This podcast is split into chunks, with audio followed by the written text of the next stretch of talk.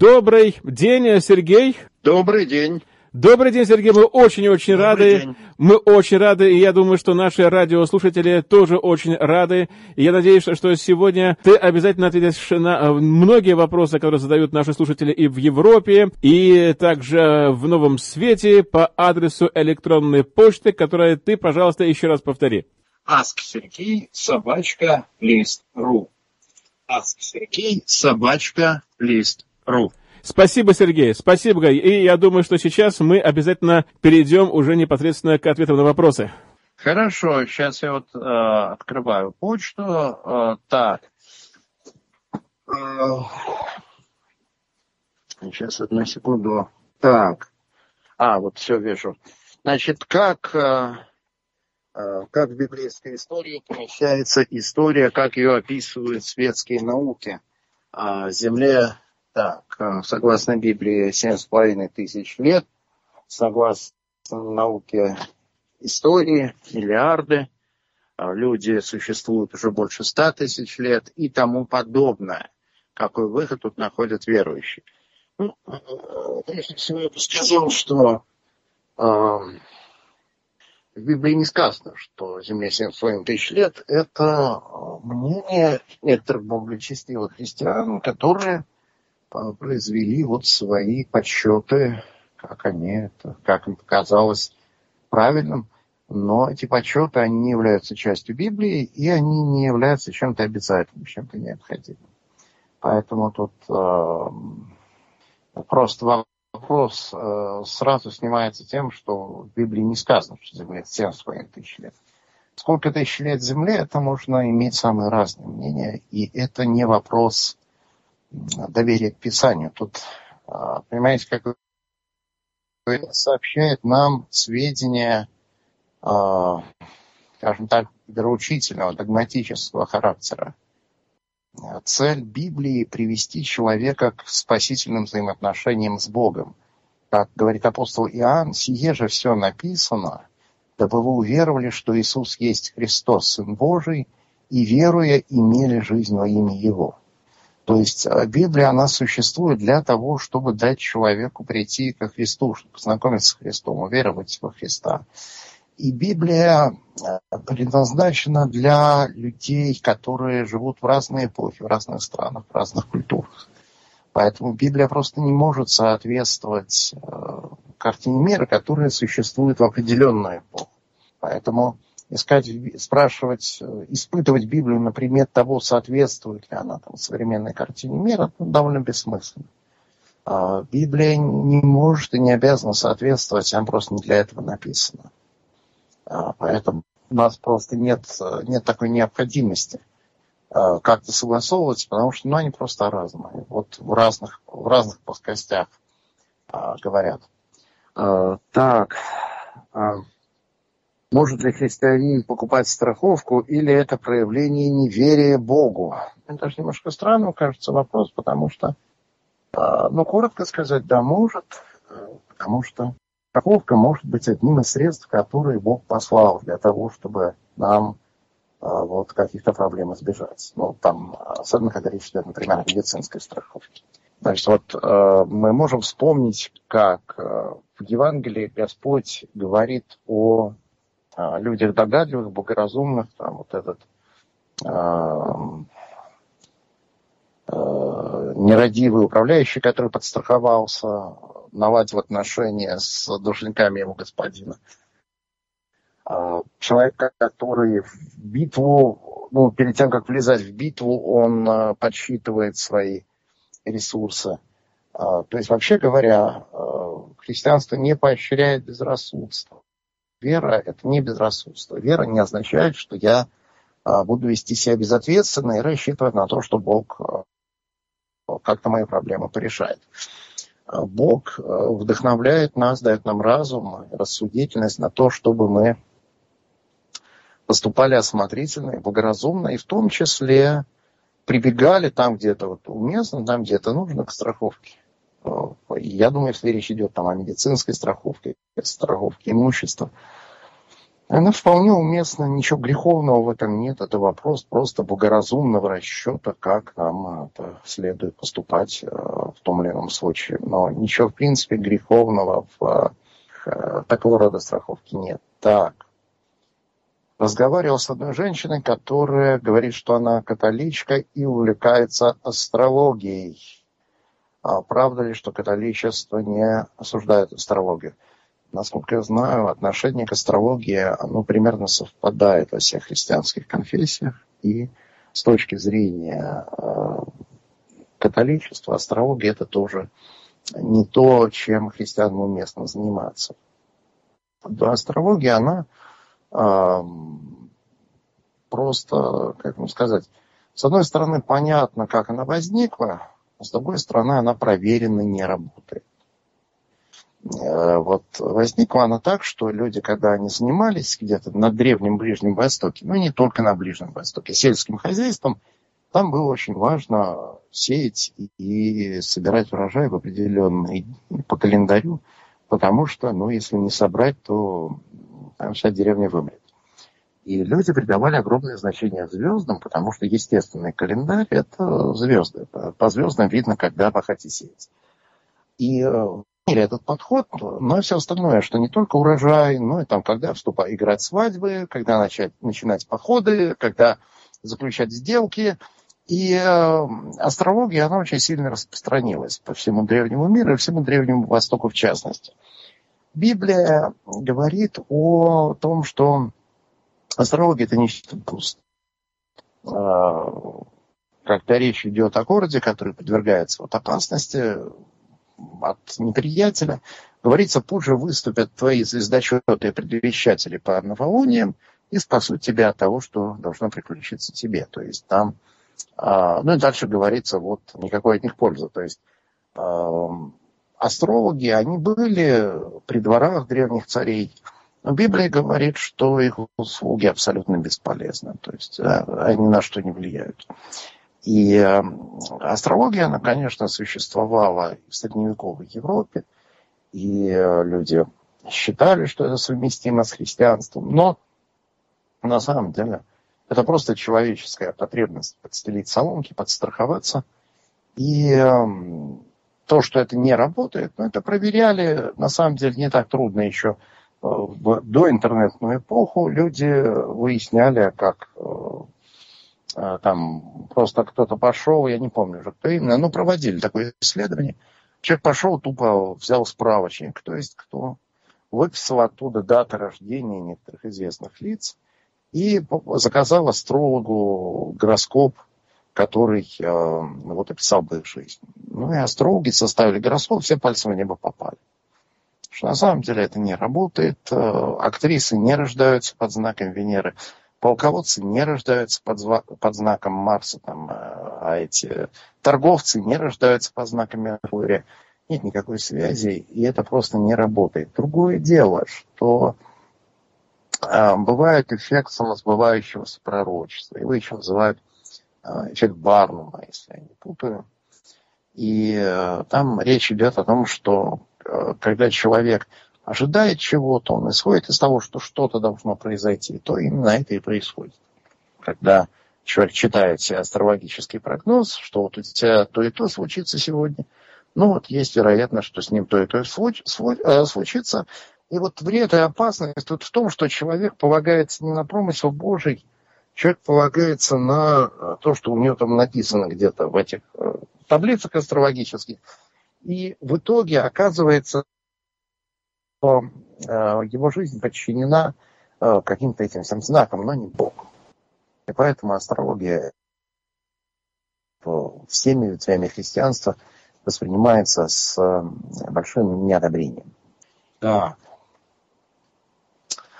Так, и в Соединенных Штатах, и, насколько мне известно, в России многие консервативные христиане выступают против прививок. Вы вечно мне, что плохого с, по, с христианской точки зрения в прививках, э, почему против них э, так э, борются. Значит, ну, я бы что сказал, что в России патриарх, да, есть много антипрививочников, в интернетах идут бурные, жаркие дебаты, Патриарх привился, об этом сообщали.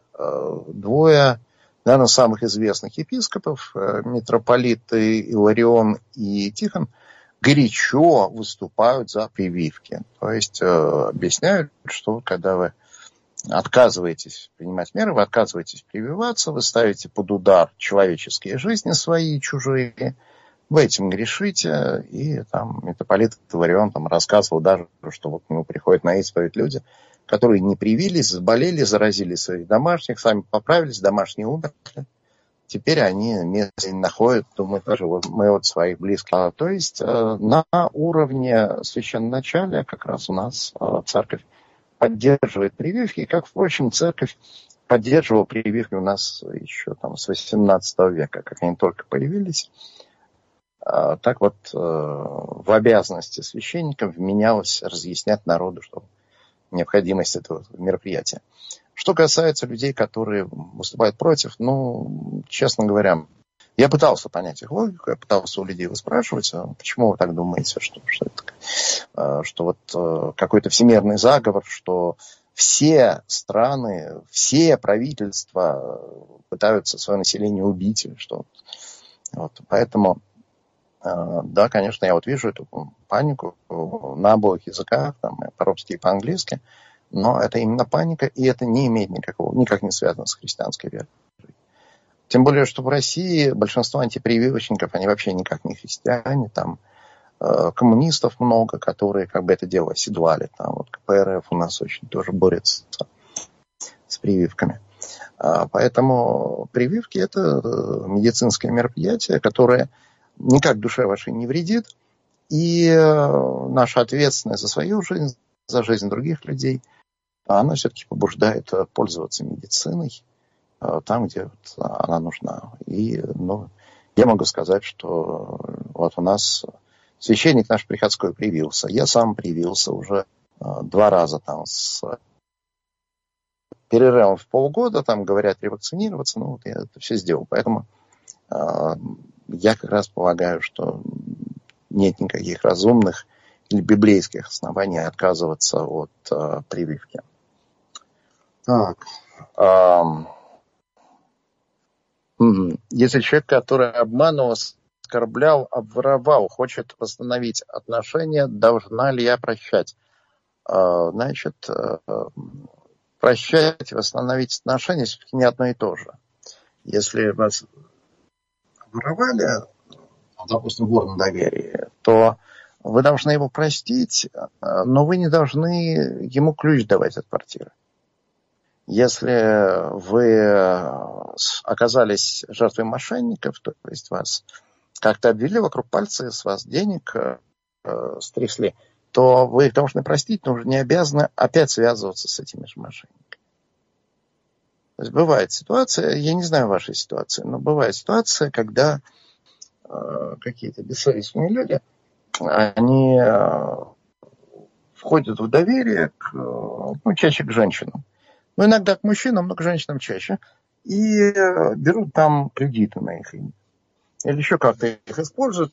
Потом говорят, ну вот э, тут должно было быть верное дело, э, такая должна была быть выгодная инвестиция, я должен был бы там озолотить тебя, но вот не получилось, давай ты возьми еще один кредит. То есть вот у подобного рода людей бывает наглость замечательная.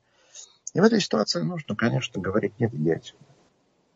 Потому что прощать это не значит а, продолжать позволять себя эксплуатировать, продолжать позволять собой плохо обращаться. Потому что когда вы позволяете с собой плохо обращаться, вы делаетесь участницей греха. Губит свою душу, а вы ему в этом косвенно И поэтому ради э, любви к этому человеку, ради любви к Богу, нужно сказать нет – вот э, прощение это одно. Восстановление отношений совершенно отдельный вопрос. Не в Библии это, строго говоря, отказ от мести, отказ от преследования.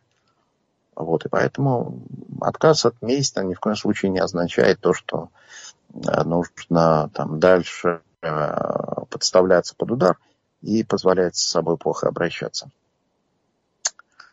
Так. Эм, что вы думаете о теории, а, ага, библейской теории плоской Земли? Ну, я думаю, что это не истина, конечно, и что это а, вообще сама доктрина плоской Земли, она появляется как карикатура. В XIX веке некоторые авторы начинают, атеистические авторы, которые борются с церковью, начинают распространять такую, такое представление, что христиане тупые, верили в средние века, что Земля плоская. Даже э, сейчас ходит, до сих пор ходят по сети э, там какие-то смешные картинки на тему, что вот там церковники сжигали людей за веру в то, что Земля круглая.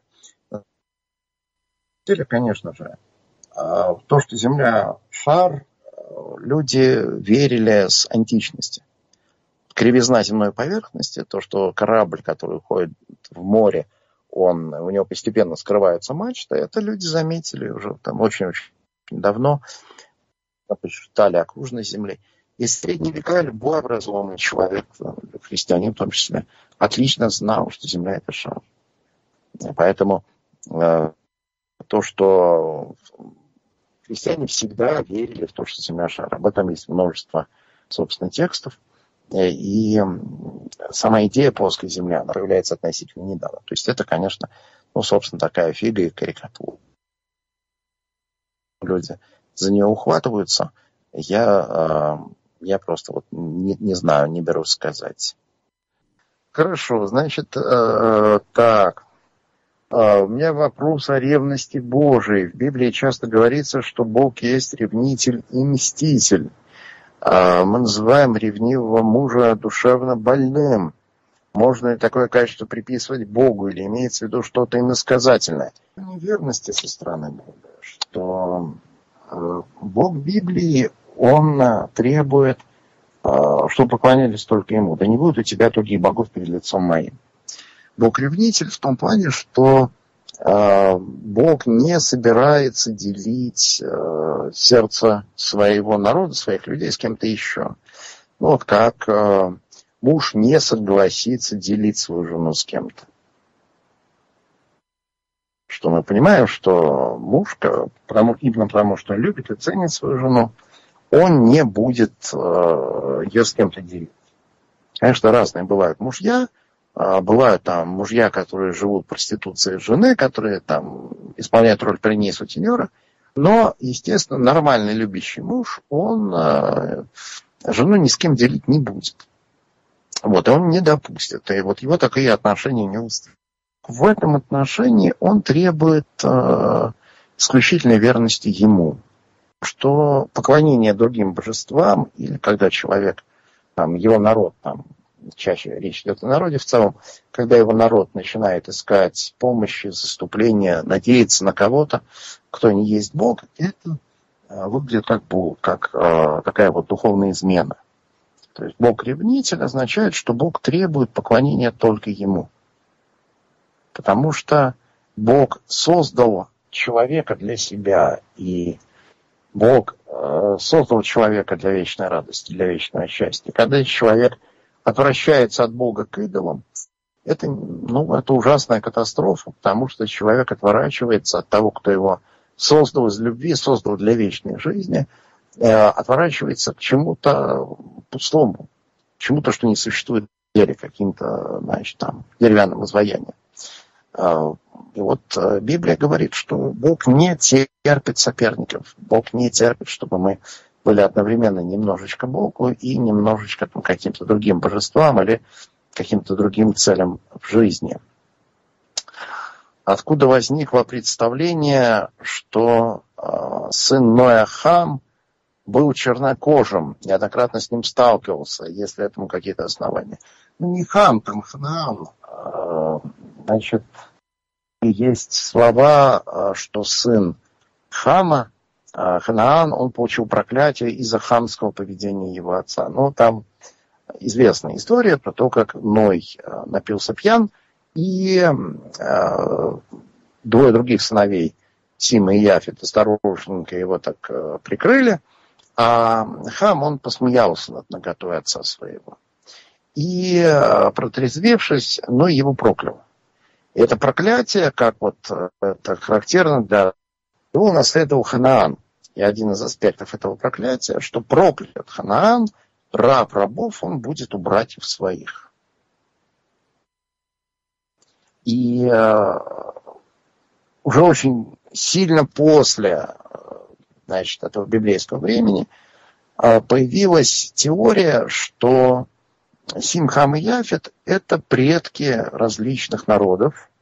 Вот Сим – это, соответственно, семиты, это арабы, евреи – Яфет, а э, Хам и Ханан это, соответственно, а, чернокожие. Вот в, когда А Яфет, Сергей, Сергей, немножко было проглочено. Кто это? Яфет, еще раз. Э, вот ты говорил... Это индоевропейские народы, то есть народы Европы, которые ага. не семиты. Окей, спасибо. Вот. И, а, и Хам, и Ханан, соответственно, потомки, вот это вот им приписывали, что это чернокожие люди. И, соответственно, когда существовало массовое рабство чернокожих, существовала работорговля, работорговцы себя оправдывали тем, что ну вот же в Библии написано, там раб рабов он будет у братьев своих. И, соответственно, ну, чернокожие должны быть рабами, им это в Библии написано. В реальности, конечно, а, никаких абсолютно указаний на а, то, что Ханаан был чернокожим или стал чернокожим от проклятия, ничего подобного нет. И более того, все народы, о которых идет речь, там, они живут где-то на Ближнем Востоке. Абсолютно нет никаких указаний, что они как-то отличались внешне, что у них была разная кожа. А, то есть, конечно же, а, предположение о том, что Ханаан был там чернокожий, и там это проклятие относится к чернокожим людям, оно не имеет абсолютно никакого основания, собственно, в Писании. Это просто э, вот за уши притянутое толкование, которое использовали работорговцы и рабовладельцы, чтобы оправдать свои преступления. А так, конечно, это, это в Библии э, ничего подобного не утверждается. В Библии все люди сотворены по образу Божию, независимо от э, их там, оттенка кожи. Э, ко всем людям надлежит относиться с уважением, и никто не создан быть рабом, рабом, э, рабов там у братьев своих. Э, так, можно ли простить так? Должна ли христианка прощать мужу измену? Вот это зависит. Если есть с его стороны покаяние, и он вал вот эти греховные отношения, он проявляет желание восстановить отношения, то она будет блаженна, если она его простит. Если он продолжает, то есть э, не просто вот имеет место грех, но имеет место некое упорство в грехе, то есть э, то э, э, простить в смысле отказа от мести простит, но э, принимать его уже нельзя, потому что это значило бы поощрять его такое поведение. То есть, если человек живет на два дома, например, это, этого нельзя допустить. Если э, там раскаялся, и вот об этом речи не идет, то она хорошо поступит, если его простит. То есть, э, хри... поведение христианина не должно никогда поощрять продолжающийся грех. То есть не надо э, там как-то закрывать глаза, покрывать и считать, что все нормально. Если человек продолжает грешить, покаяние, оно прощение, оно все-таки предполагает, что человек а, прощать-то можно в любом случае, в смысле отказ от мести. Восстановление отношений предполагает, что человек а, как-то свое поведение решил исправить, и э, видно, что вот это э, он действительно желает оставить это свое падение э, в прошлом. А, так. А... Сергей, ну все, наверное, последний вопрос уже, к сожалению, время наше уходит. Да, а, последний вопрос. Так, а, что лучше сделать пожилому, очень больному человеку изо всех сил а, так цепляться за жизнь, используя дорогое лечение, или все же, вы знаете, а, тут нужно, нужно оценивать, взвешивать а, медицинскую сторону вопроса. Насколько человеку жизнь реально продлить, вот, на, на годы, например. Потому что бывает ситуация, когда человек ну, явно отходит, ему уже пора к Господу, а, и а, ну, ему не дают буквально при помощи разных там ухищрений. И видно, что все, что с ним могут сделать, это продлить там саму агонию.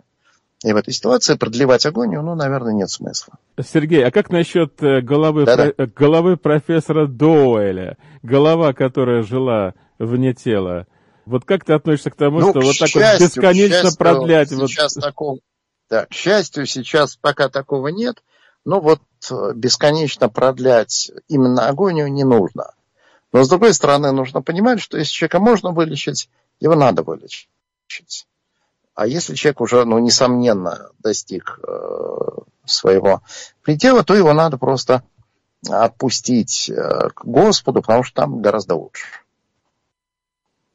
Апостол Павел говорит, желаю разрешиться и быть со Христом, ибо это несравненно лучше.